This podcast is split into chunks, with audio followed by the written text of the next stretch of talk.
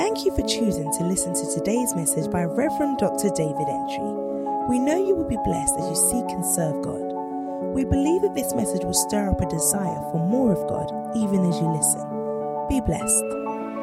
Last week, I attempted to talk about the persona incognito, but it didn't work. I hope today it might. But last week, I explained that when you read the Old Testament, much of the Old Testament, the Spirit of God is more portrayed as a force.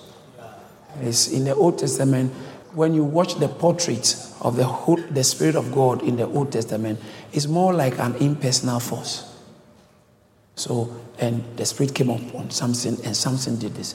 And the Spirit of the Lord came upon this one and did it. And the Spirit of the Lord is like, he, this, he just comes and makes people do things, you know. So he didn't, he, in the Old Testament, he just doesn't come, also I explained, he just doesn't come to make people do, but he also comes to make people be.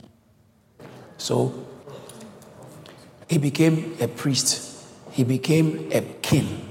He was anointed. The Spirit of God came upon him and he became a king. He was anointed. The Spirit of God came upon him and he became a prophet. So he didn't actually only come on people to make them do, but he came on people to make them become. And then also, he didn't come on um, people permanently, he came on them temporarily. So he comes and goes. It's only David who was said to be the word. David was, the Spirit of God was with him. But most of the rest, the Spirit of God came and left. Oh, yes, Moses, the Spirit of God came upon him. David, the Spirit of God abided with him.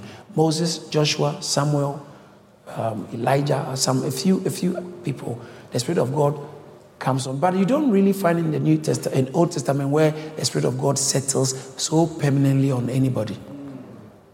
And then there was a period the Spirit of God was not moving and was not acting. There was a period.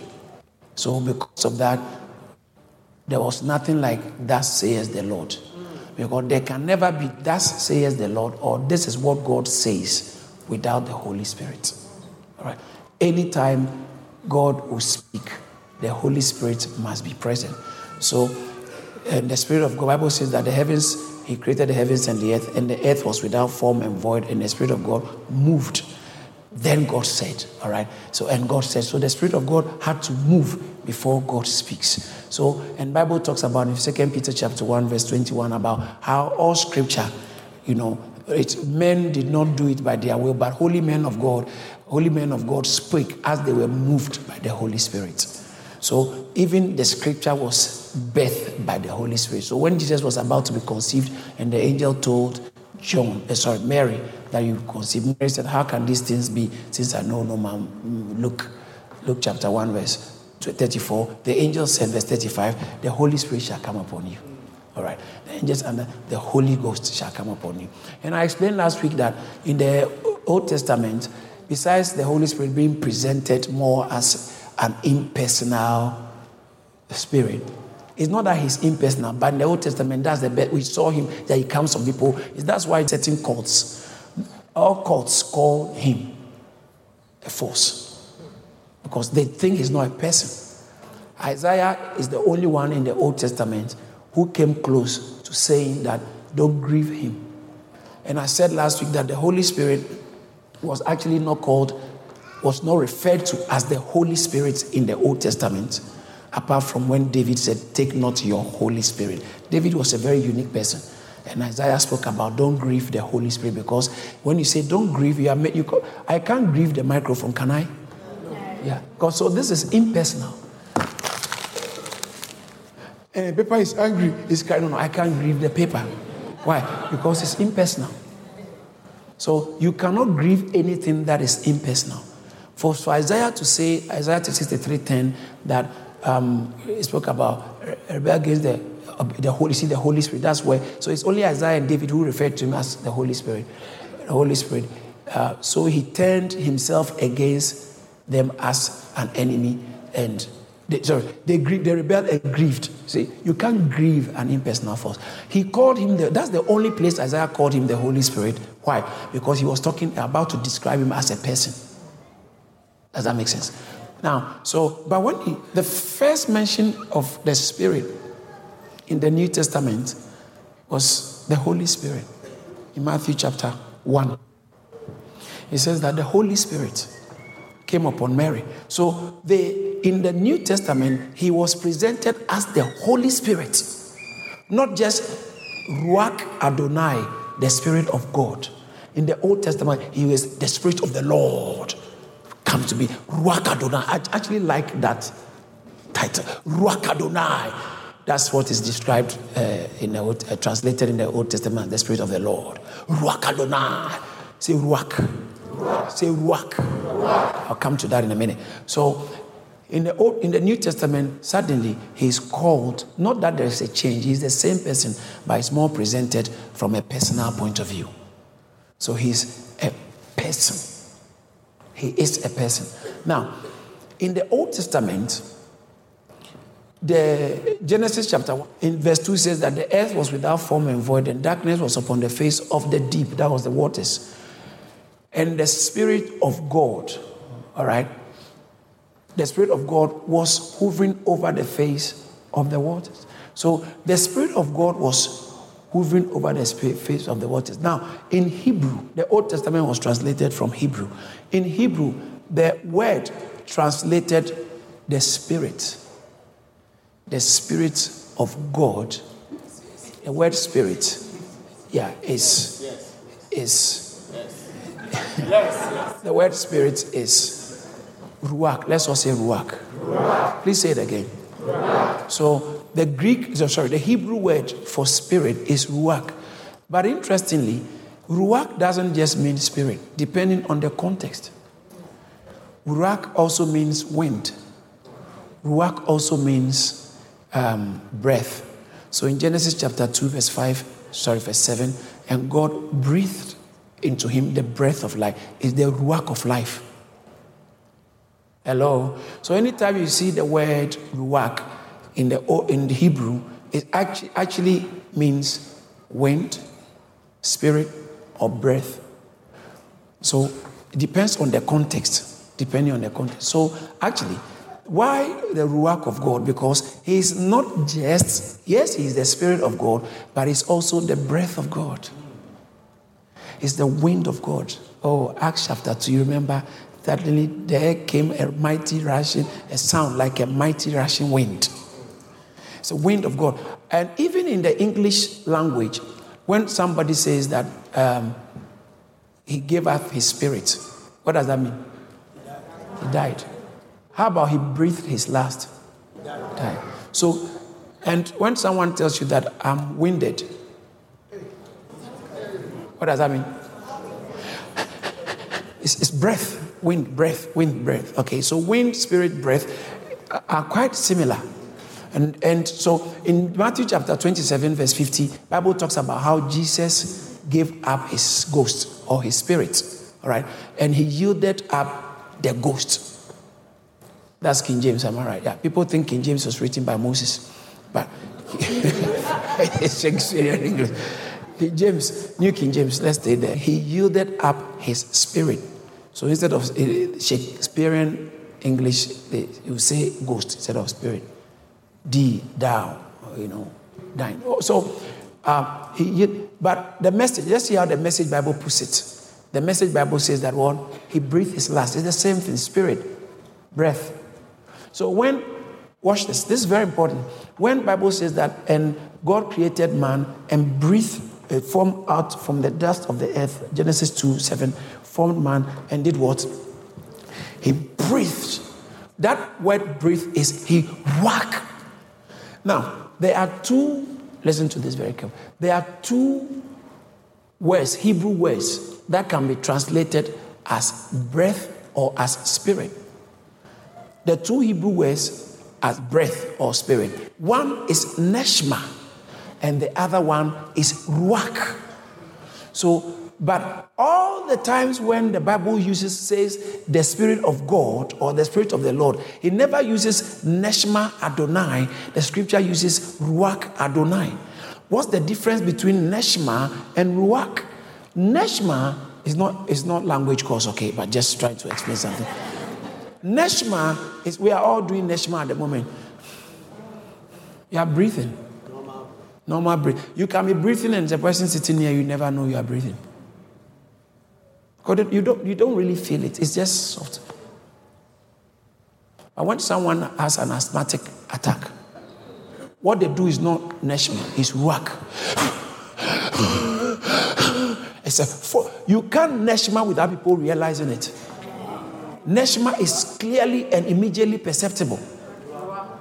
Sorry, I'm sorry, I'm sorry. Ruach, ruach is perceptible. So, so someone who is who is dying for breath. Sometimes when people are about to die, that's not neshma. That's ruach. They are ruaching. And so, watch this. Neshma has not got force, but ruach has force. So when they say the Spirit of God, the, the, the Ruach of God came on somebody, it's talking about a force. You can't have the Ruach of God and remain the way you are. It moves you. It moves you into something. Those who say they have the Holy Spirit and there's no sign. When Jesus said you shall receive the Spirit, he said the Holy Spirit, uh, Acts chapter 1, verse 8 talks about how, uh, but ye shall receive power after the Holy Spirit has come upon you. And what? Let's all read it from the screen. I think this is a good one. Let's go. Some of you are not reading it loud. Let, let, let's, let, let's all read it loud. Let's go.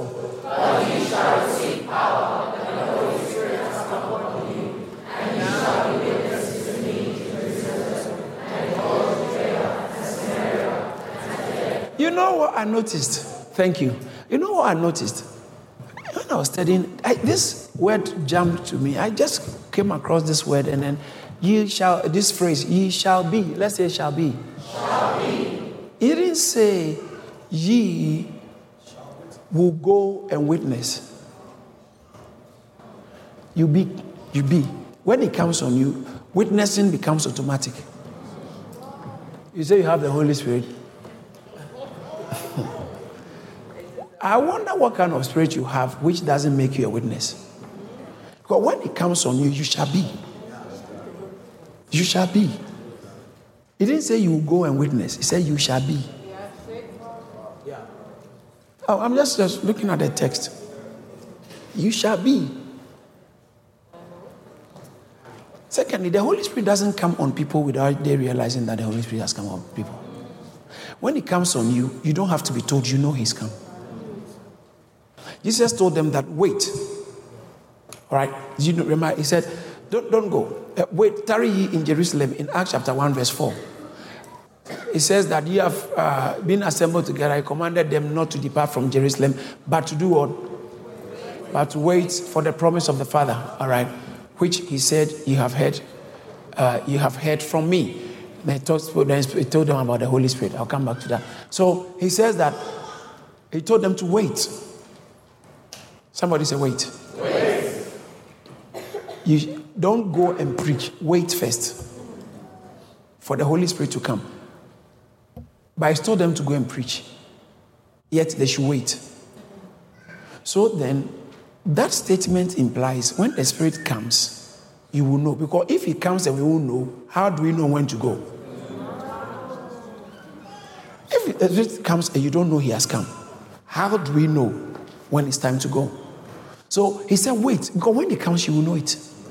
And he gave them clear, some of the clear signs, preparing them for the coming of the Holy Spirit. Hallelujah. So, the, in the Old Testament, when the Bible uses the Bible, when the Bible says the Ruach Adonai the Ruach of God, is talking about the force, the breath of God. But as I said some time ago, can you imagine created man and that, that's not, he didn't just neshma, but ruach. That's why Bible talks about the blast of his nostrils. Yeah, I think in Exodus, he opened the, the Red Sea by the blast of his nostril. That must be a powerful blast. It's, not, it's not a sneeze. It's more powerful than a sneeze. You see that? Do you see the, on, the, on the screen? Yeah. With the blast of your nostrils, the waters were gathered together. You can't cause water by breathing to move a serious one. And the floods stood upright like a heap, and the, and the, and the depths uh, congealed in the heart of the sea. They, they became frozen. How did by God? No stress. That is ruach of God. The ruach of God is so powerful and forceful. When it comes upon you, you can't be the same. So, in the Old Testament, he wasn't actually referred to much as the Holy Spirit, but he was referred to as the Ruach of God, because the Ruach of God is the forceful breath, forceful spirit, forceful wind of God. You know, hurricane is a very dangerous thing, very devastating. Hurricane is not a nice wind. It's very destructive. But the, the, the, the, breath of God, the wind of God, is stronger than a hurricane, but yet not destructive. Yeah.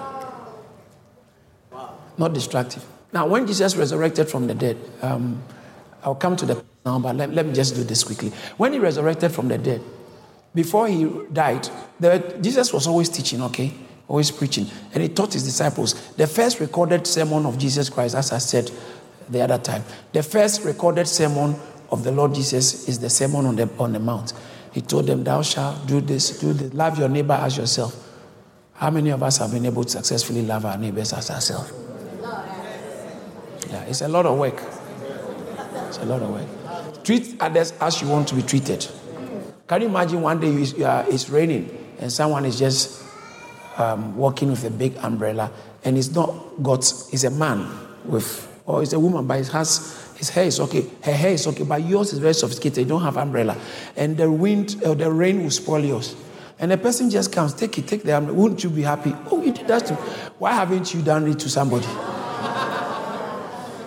You, you can't, you, you can't, you watch this. The point I'm trying to make is you cannot really fulfill the, um, the Sermon of the Mount without the sermon on, in the upper room. The Sermon of the Mount was his first recorded sermon. His last recorded sermon is the sermon in the upper, the upper room. And that he taught on the Holy Spirit from John chapter 13 all the way through to um, chapter 16, and then he prayed in chapter 17.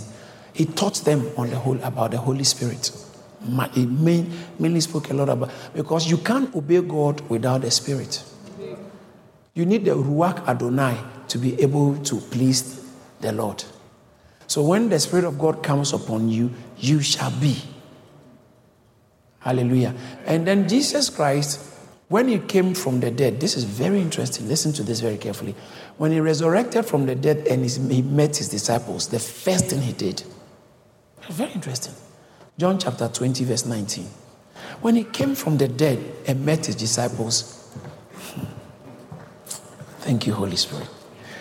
You know, if a child, maybe you, have a, you are with a child and the child falls, and the child really falls very heavily, and the child is crying, and you pick the child up, what would you do first? And you realize the child is not injured and still crying. What would you do? No, no, no. Comfort the child. Don't worry, it's okay, it's okay, it's okay. And children begin to show you, Daddy, look, look, look. There's nothing, it's okay. It's okay, there's nothing, you're fine. you're fine. So after they cry, when Jesus was crucified, they were all afraid.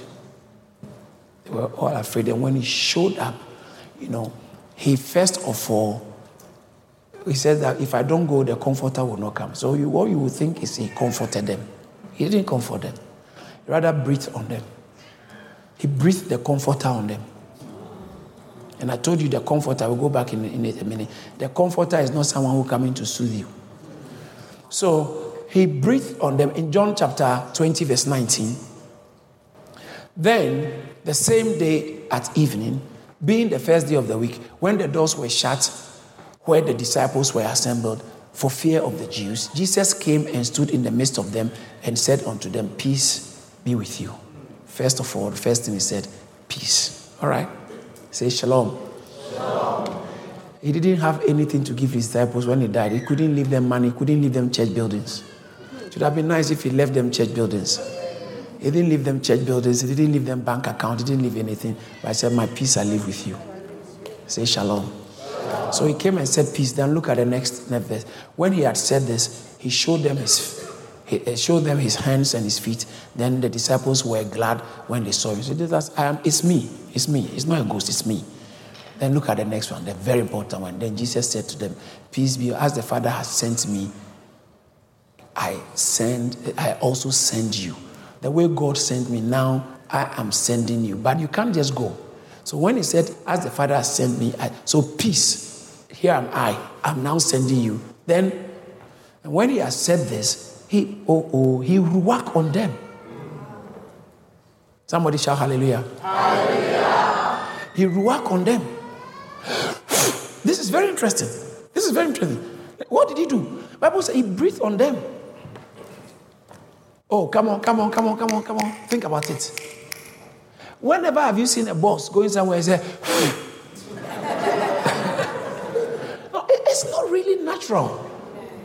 Why did he do that? He came to them, and just before he, he was about to leave, he, he, after resurrecting from the dead, he came to them and hmm? when he said that I'm sending you as the Father sent me, then he did, he did this. Hmm? and what did he say? Oh, I can't hear. What did he say? Ah, where is the Holy Spirit? he came and said, Receive the Holy Spirit. Receive the Holy Spirit. Ah, that's very interesting. And yet he told them, don't go till the Holy Spirit has come. But what he did, what was it? I submit to you that they didn't actually, the Holy Spirit has not actually been poured out the way he was poured in Acts chapter, in, in about, um, uh, I think 50 days later. Right. Yeah, he left them, yeah, 50 days later. He stayed with them for six weeks, 40 days. Then he left, and then 10 days later, the Holy Spirit came. So when he appeared, 50 days later, the Holy Spirit came. But he, he breathed on them. So what happened then? When he said, receive, are you getting what I'm trying to say? When he said, receive the Holy Spirit, what, what, what got my attention is, did he have to breathe? One. And then he said, Receive the Holy Spirit. So he breathed on them. Receive the Holy Spirit. The three things over there. He was preparing them for the, fifth, uh, the day of Pentecost. Because in Acts chapter 1, Bible says that when the day of Pentecost was fully, chapter, I'm sorry, chapter 2, when the day of Pentecost was fully come, they were all together in one place, in one accord, right?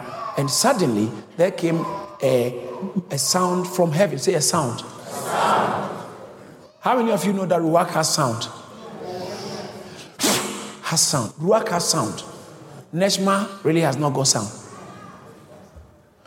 So there came a Ruach from heaven, a sound from heaven, sorry, like a mighty Ruach. A rushing mighty Ruach. You know what? Guess what? It, it reminded them of when he did. It reminded them there was a link between that time and this time. Because the Holy on that day, the Holy Spirit is going to come like a ruach.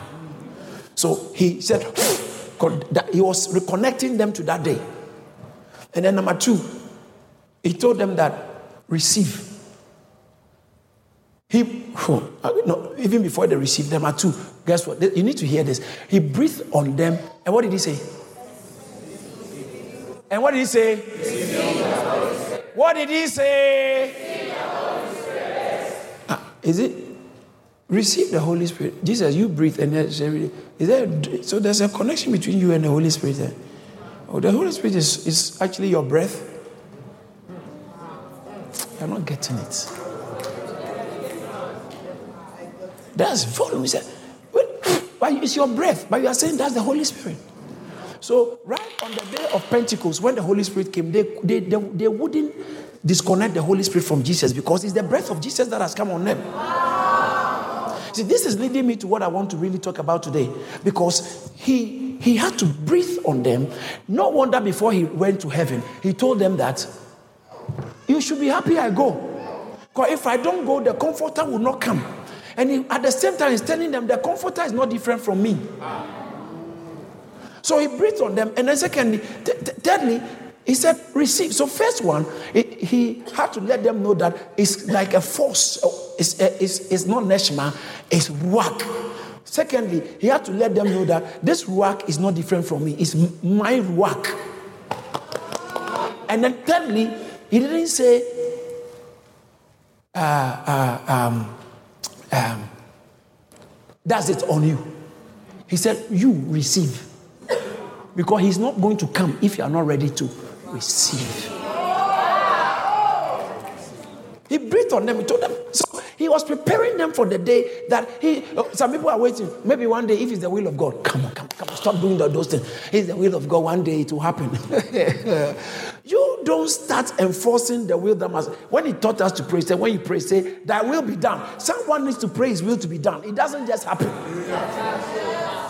If the will of God for me to marry, it will. You you you will die single and you go to heaven, you realize that let there will be done on earth as it so as it is in heaven, it was there, but someone didn't pray it into earth.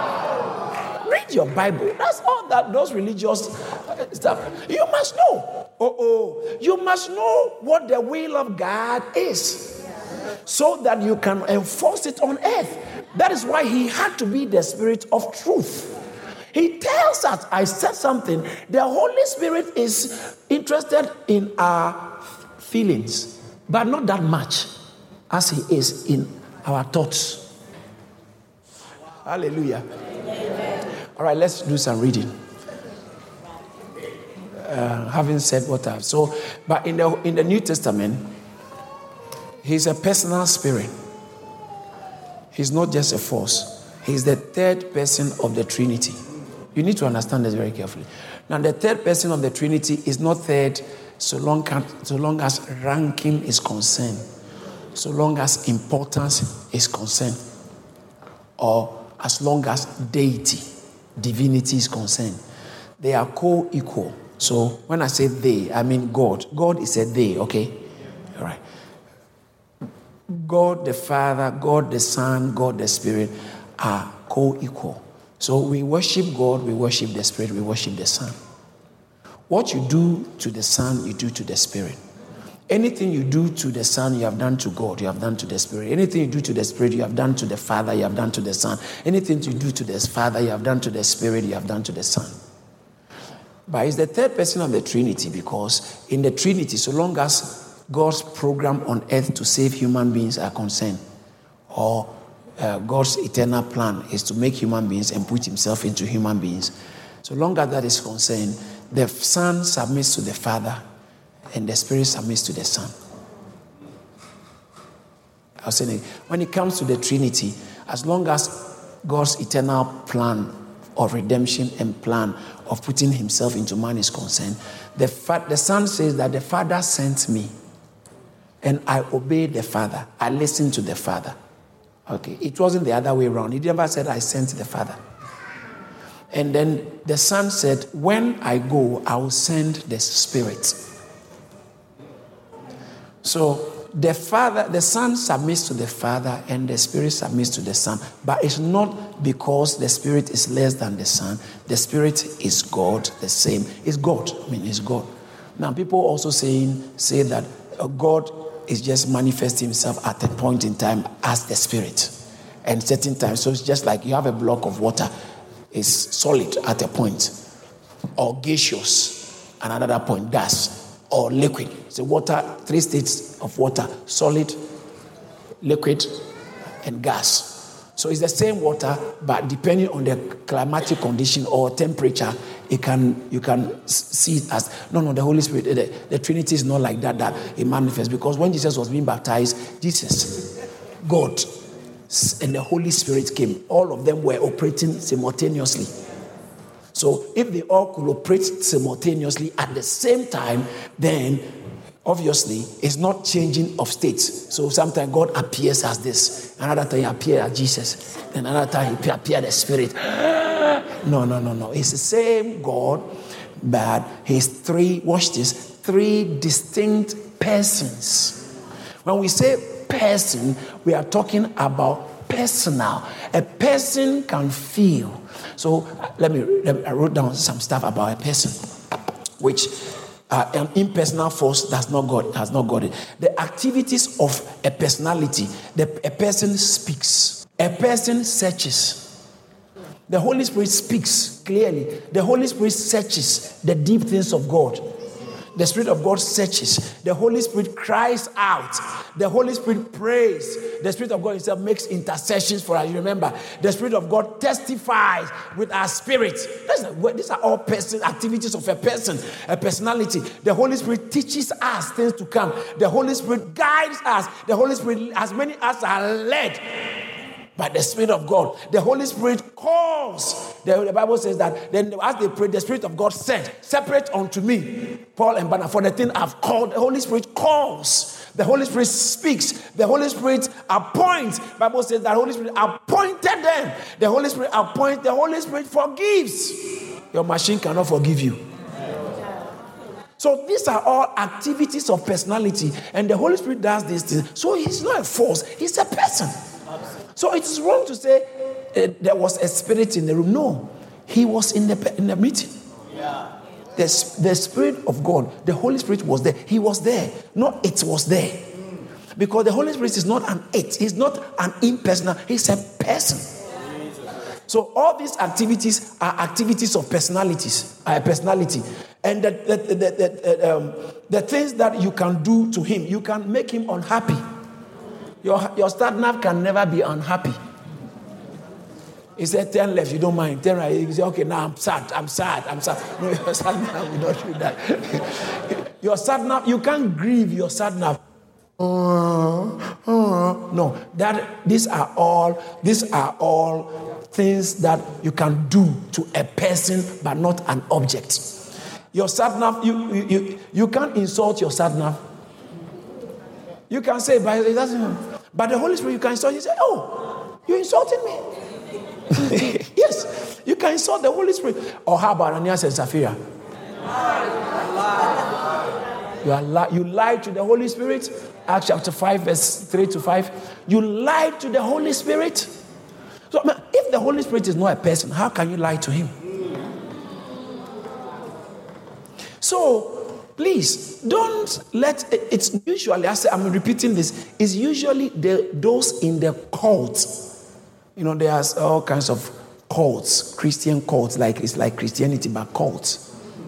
So there are different cults, and they refer to the Holy Spirit as an it. They, they say it is there, it's a force, but it's a person. It is so it's, it's so essential for believers and Christians to know that he's a person. He is a person. Let's all say he's a person. He's a person. And that person is the breath of Christ. That person is the breath of God. He's the breath of God. Yes, he's a person. The breath of God, he comes upon you to make you become. He comes upon you to make you do. And he comes upon you to make you speak. And one of the things I found out in the Acts, Acts of the Apostles, when the Holy Spirit came upon them, Bible says they began to speak in tongues. Listen, when the Holy Spirit comes upon you, it's your initially it it uh, what happens is that the coming of the Holy Spirit upon you causes you to reach out to God first than reaching out. They didn't go out first. They spoke. Hey, eh, if it's of the Holy Spirit, if it's of God, if that spirit is of God, it draws you first of all to God before you can even do things for others. So what happened amongst them was between in the upper room before it went out, they started preaching out. And I found out that the last mention of the Holy Spirit in the Gospels is when Jesus said, Receive ye the Holy Spirit. That's how the Gospels finish. The last thing Jesus said in the Gospels, Receive the Holy Spirit. He breathed upon them. That's the last time the Holy Spirit was mentioned in the Gospels. The next time the Holy Spirit was mentioned is when Jesus was saying that you shall receive the Holy Spirit. And that is that is interesting. In Luke chapter, Luke chapter 40, uh, sorry, 24, verse 49, Jesus said, Tarry till you are endued with power, talking about the Holy Spirit, okay? Tarry till you are endued with power from on high. What does 40, uh, 50 say? Uh, and then he led them to uh, out of Bethany and he lifted his hands and blessed them. That's when he left. That's the last thing he did. And then he went. He blessed them. But the last thing he said to them is that wait until the Holy Spirit has come upon you. And in Acts chapter um, 1, verse 5, he said the same thing that John truly, but you shall receive. So the first mention of the Holy Spirit in the book of Acts is the last, is that same statement, that same is the last mention of the Holy reference to the Holy Spirit in the book of Luke. So Jesus is that the, the work of I'm, I'm going somewhere, you understand in a minute. The the activities, maybe next week I'll focus a bit more on that. The activities in the book of Acts is a continuation of the what, what Jesus was doing. Now, watch this. The last message of Jesus was to teach about the Holy Spirit. So most of us have knowledge and theory and uh, doctrine about the Holy Spirit, but the Holy Spirit is not just teaching. That's why I have to. The book of Acts is always the work. It's activities, not teachings. But the book of John, when he was teaching about it, was just doctrine. But you have to connect until the doctrine you know about the Holy Spirit has become an activity. You haven't actually met the Holy Spirit. So there are a lot of Christians who know a lot about the Holy Spirit, but they don't actually work with Him. They don't know Him. They, are, they have been taught about Him. They have been taught about, you know everything. He's a Ruach Adonai. He's the Magister Veritatis. He's the uh, Allos Paracletus. You know all that. But as to whether he is the one working in your life, he's working with you, he's active in your that's a different story. Let me just lead you to John chapter 16, reading from verse 5. Thank you, Lord Jesus. Are you there? Now I go. Somebody say, Now I go. Now I go. That's an interesting statement. Oh, okay, phrase. He said, Now I go, uh, I go my way to him that sent me. And none of you asked me, Whither goest thou? Go over this. Where are you going?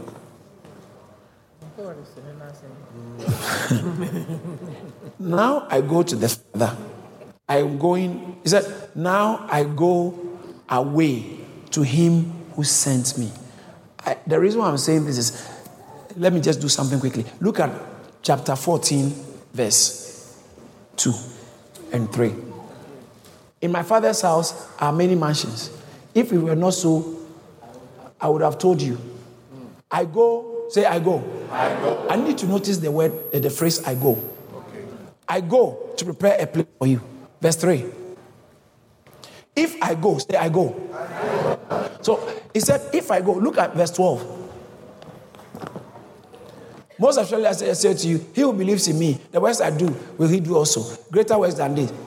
Because why? Why? Look at verse 28. Verse 28. You have heard me say to you, I am going away. Did you notice that? Jesus kept saying, I am going, I am going, I go, I am going. Chapter 16, verse 10. John chapter 16, verse 10. Of righteousness because I go to my Father. I go. Verse 28 or verse 17. Look at chapter 16, verse 17.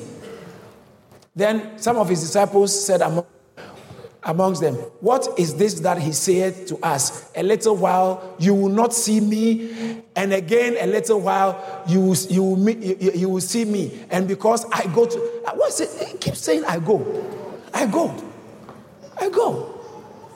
Eh, verse 28.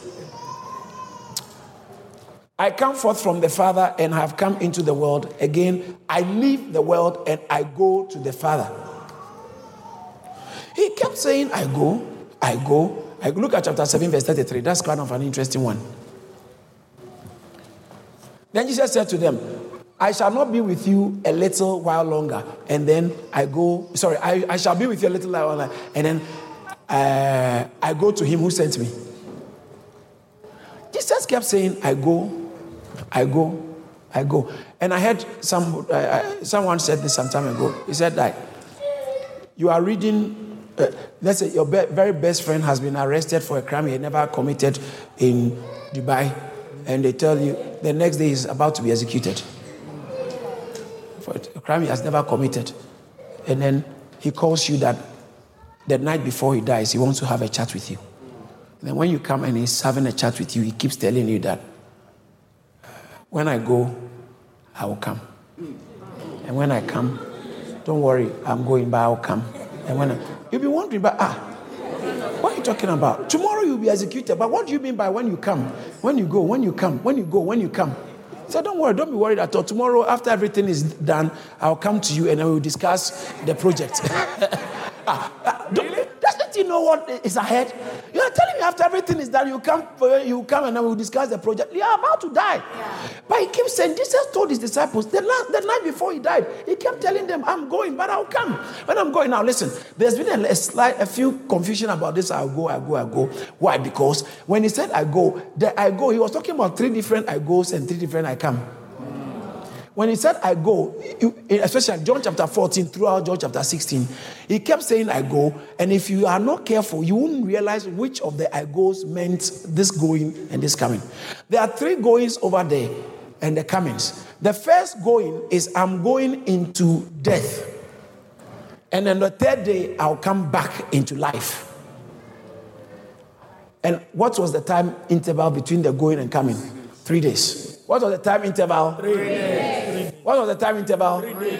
The second I'm going, so the first one means I'm going to death, I'm going to be crucified. But the second I go is I am going back to heaven where I came from. And I will come back one day. What was the, what's the time interval between that? Going to heaven physically is gone. And he said yeah, uh, he will come. Has he, has he been back? No. So what's the time interval? Unknown. Unknown. Decades or centuries. But there is a third I'm going, which he said, if unless I go, the comforter will not come. And he said, when I go, I shall come back with you. Now, that going was going in the physical, in the flesh, but coming back in the spirit. Are, are you getting it? Coming back in the spirit. And that one, he meant that uh, it is, in, it is expedient for you that I go. Oh, okay. Now, so now let's look at the text now. Chapter 16, verse 5. But now I go I go my way to him that sent me, and none of you ask me, Where are you going? Because thou, uh, be, because I have said these things to you, sorrow has filled your. Verse 7 Nevertheless, I tell you the truth that it is expedient that uh, it's expedient for you that I go away. For if I go not, the comforter will not come unto you. But if I depart, I will send him to you. And when he had, uh, uh and when he is come, he will prove or reprove the world of sin and of righteousness and of judgment, and then goes on. So here he's talking about the comforter. When I go. Now, John chapter 16, verse, verse 15. John chapter 16, verse 15. Look at it. It said, All, all, all these, eh, all things that the Father has are mine. Therefore said I, that he, talking about the Holy Spirit, shall take of mine and shall show it unto you.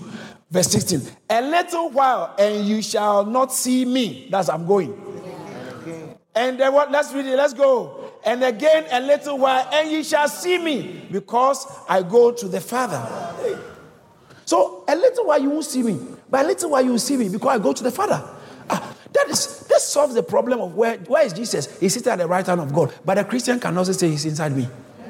How can he be seated at the right hand of God and at the same time be in your heart? Be with us. It's because when he said, I am going, he's going in the flesh, but he's going to come back in the spirit. So, he, so there are different I goes. They're, they're, they're, going out from the earth unto God. That's where he's seated in heaven. But going out of the spirit, in, in the physical, the flesh, into the coming back in the spirit, he's always with us. So he told them that go into the world in Matthew chapter 28, verse 18 and 19. Go into the all power in heaven and on earth is given to me. Therefore, uh, go, uh, uh therefore, make disciples by uh, verse, uh, verse 20. Verse 20. Look at verse 20. Teaching them to observe all things that I have commanded you. And lo, I am with you always. Excuse me. Mm-hmm. I am. I am with you always. I am with you. I am. Even to the end of the ages. Yeah. Uh, but you are going. Yeah. You are going. How can you be with us always? Yeah, because he says that it's expedient for you that I go. Because if I do not go, the comforter, because oh, oh, the comforter is my breath. The comforter is me. I'm coming back now. I'm going out of the physical, but I'm, I'm coming in the spirit. And watch this, watch this, watch this. It's only little children who don't understand the spiritual things. Paul said that when I was a child, I thought like a child. But when I grew up, I put away childish things. Now, listen, it's only little children who think, oh, it would have been nice if Jesus was still here physically. No. Every mature Christian don't, doesn't feel any difference because he used he used to be outside of his disciples. Now he's inside us. How many of you are aware that we are not the only church meeting in the world today? yeah. now there are a lot of churches thousands of churches meeting right now. And where is jesus? He's there he's here he's here. If he had not gone there was no way he could have been now Years later, there's this man, one of his disciples, John. John used to put his head on Jesus' chest. But Jesus had to go so that when John was in prison, the Isle of Patmos, where no one can go, Jesus can show up there. He's there with him. Whilst he's there with the disciples in Jerusalem, he was also with John on the Isle of Patmos. Why? That's why he said, It is expedient for you that I go. It's better. I have to go so I can come. I have to go so I can come. I can come with you, the same feeling, the same work, the same thing, but this time not physical. I want to go so I can come and operate from inside you. Come on. you see, they, they, they, they, can, they can stop you from hanging around a certain person. But they can't stop. They can't stop the person from being inside you. Once that once it's inside you, it's a, it's a problem. Wow. Wow. They can't, they can't, they can't take. You know, if you want to separate some people, uh, you know, when usually criminals are arrested, they take one somewhere and they take the other, maybe two. They take, they, you know where they each other. are. So they separate them and interrogate them separately. But this one, they can't take from you. Wherever you go, it's inside you, unless they kill you. And even if they kill you, he said, I'm with you always. When you in your death, the Spirit of God is also with you. He, said, he said, uh, in John chapter 14, I think verse 17 or so. Yeah, let's look at John chapter 14, verse 17. Thank you, Holy Spirit. I like that one so much, you know. John chapter 14, verse 7. Even the Spirit of truth. All right, verse 16. And I'll pray the Father, and he shall give you another comforter, uh-huh, Allos Paracletus, another comforter, that he might abide with you how long? Forever. He's going to stay with you forever. This, eh, I am, I'm always with you. So this one and him where they have gathered and he wasn't there and they were afraid. So he shows up and then Thomas said, I wasn't there, so I don't believe it that he's alive. No, if if he's with them, like Thomas can't, can't say he doesn't believe it. So the, the, when Jesus is actually with you physically, there's no difference if you are genuinely born again in feelings with the way he is with you when he's um, spirit, just as it is, as it is, he is inside you. I'm saying. Yes, sir. Are you understand what? Do you understand what I'm saying? Hallelujah. So the the the he said, if I don't go, the comforter. Now he then he uses the word the comforter. I've taught, I've spoken, I explained the comforter. I explained the comforter the other time, but let me just add a little bit more to it. The word comforter, I told you, uh, the original Greek word is parakletos, all right, or paraclete, blessed paraclete. Now, Jesus said, if I don't go there, paraclete will not come. And they translated it as comforter. But if you notice, it is usually the King James that has it as. How does New King James put it? Put the New King, New King James uses helper. So comforter is very old English. So all other translations which are not Shakespeare, Shakespearean in approach don't use the word comforter. Because in those days, the word comforter, the meaning of comfort is different from what comfort means in our time. Comfort. It makes you do what you are afraid to do. It's the same person, but you are the, under the influence of something else. That is why. That is why when they are going to do um, athletics, they have to sports, professional sports. They have to te- test you for doping because there, there's, you can have some substance inside you that will make you do. You, it's the same person doing, but this time with a different strength. So the word comforter doesn't make you run away from the battle. It actually pushes, pushes you into the battle.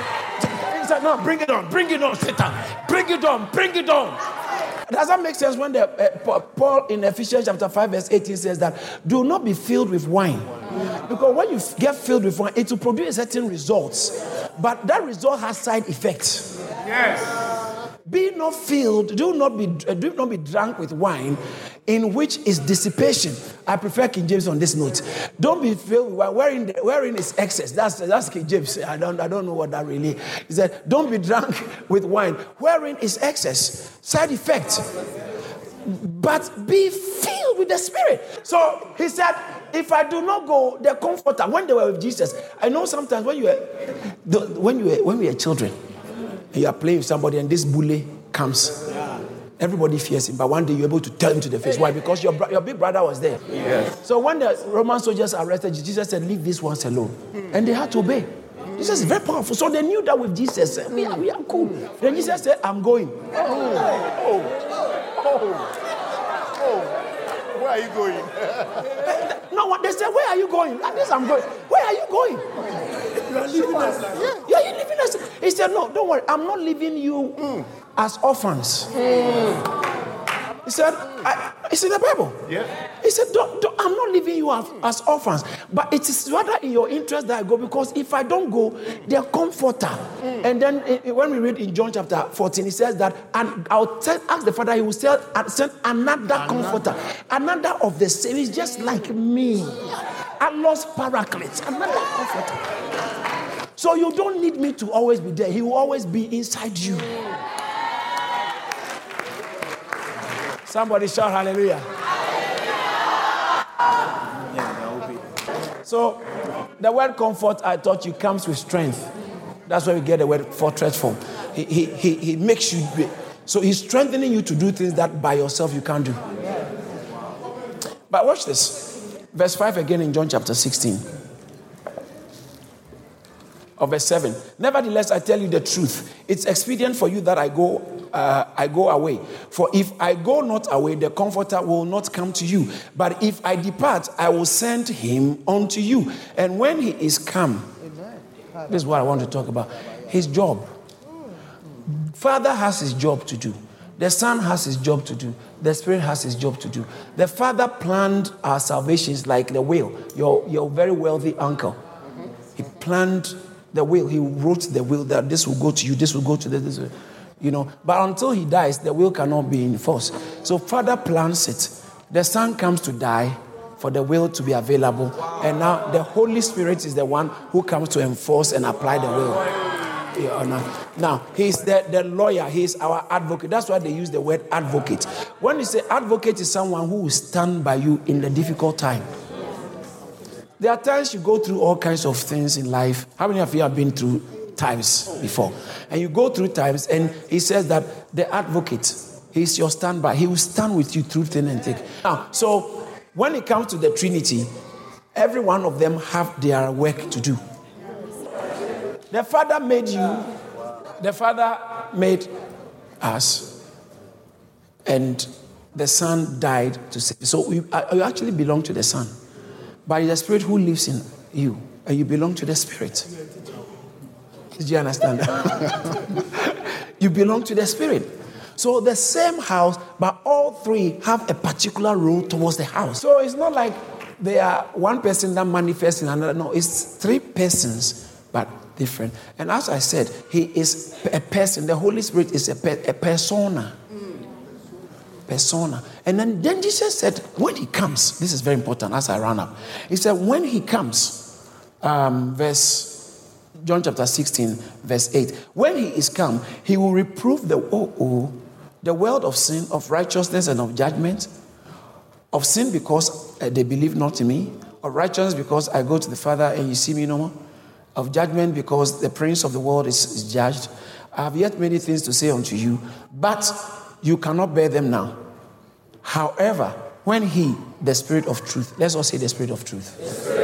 The Spirit of truth, that's, I told you some time ago that he is, the, the, the word, the Spirit of truth, is the same as the master of the truth. He's the master, owner, authority of the truth. No, no human being has authority of the truth, exclusivity to the truth. But the Spirit of God, the Holy Spirit, has exclusivity. He's the only one who can teach you the truth. So I told you the Magister Veritatis. Veritatis, the truth, and Magister, master.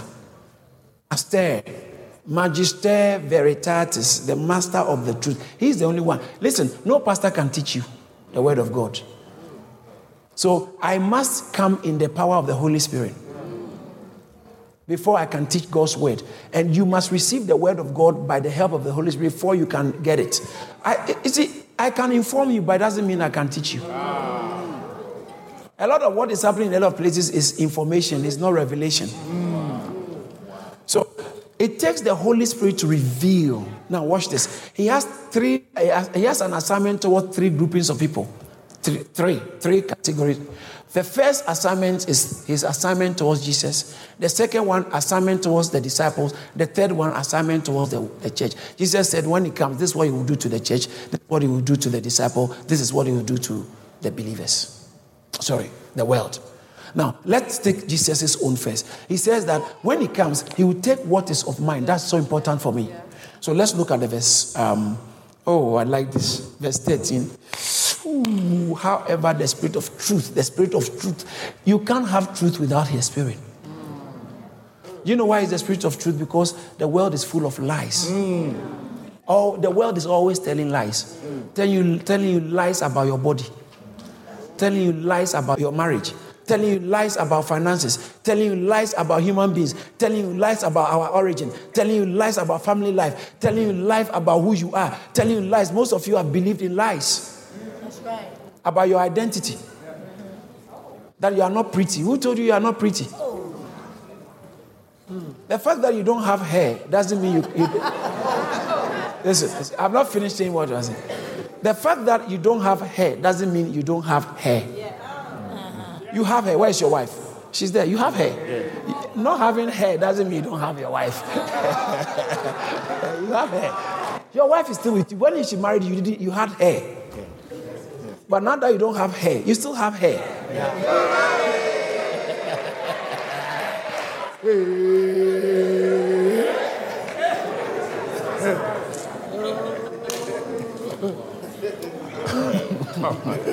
so, you, you, what was I even saying before I went to this hair? Lies. The word is telling. But Jesus said it's the spirit of truth.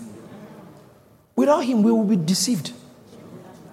They are telling you lies about the history of Jesus. They are telling you, li- telling you lies about the Bible, telling you lies. Sometimes the TV documentaries about Jesus is so evil.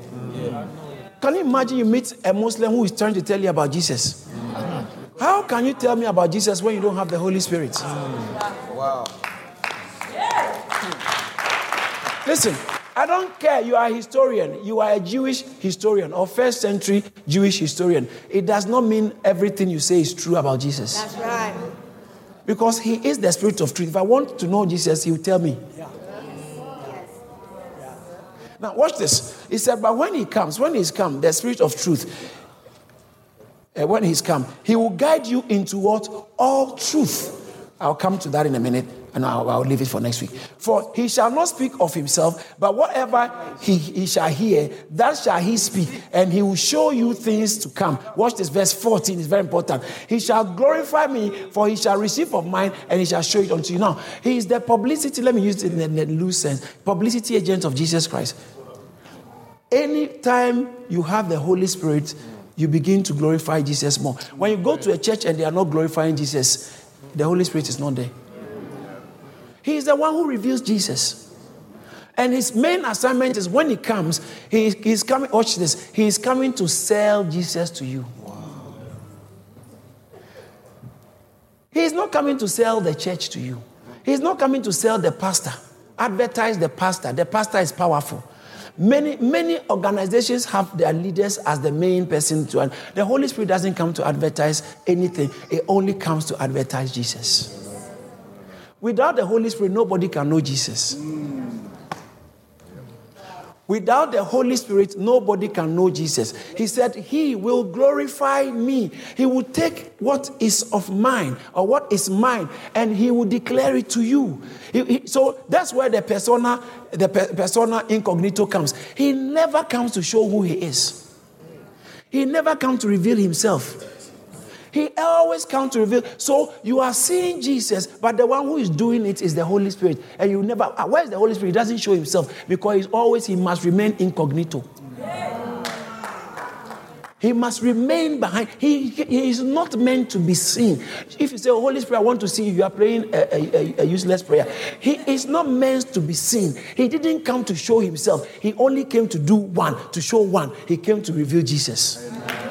He came to glorify Jesus. He makes Jesus so amazing. He makes you see, oh, oh, oh, I need more of Jesus. I need more of Jesus. When you come to church and we are singing and you don't see Jesus, Jesus, eh, that, that song, Holy Ghost, is not inside it. One of the signs that the Holy Spirit is working is when Jesus is more seen. Because, number one, when the Holy Spirit is working, you will see Jesus. Jesus is so glorified. When a pastor is the one being glorified, the Holy Spirit is not working. Pastor says it's my church. The Holy Spirit too says it's my church.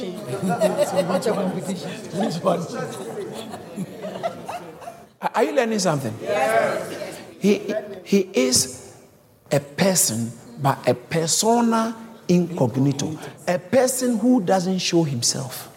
So the Holy Spirit comes in the system, but you know he's here. Mm. How do you know he's here? When Jesus is being glorified. Wow. Oh, he's here is here. That's why Jesus said, I have to go. Mm. Or if I don't go. So, number one job of the Holy Spirit is coming to glorify Jesus because he is the persona incognito. He doesn't reveal himself, he reveals Jesus. Did you receive something? Yeah. We thank God for using his servant, Reverend Dr. David Entry, to share this awesome word. If this message has blessed you in any way, Please spread the word by sharing it and send us an email to amen at charis.org. Remember to stay connected with us on Facebook, Instagram, YouTube, and Twitter for regular updates on what God is doing here at Charis Ministries. Stay blessed.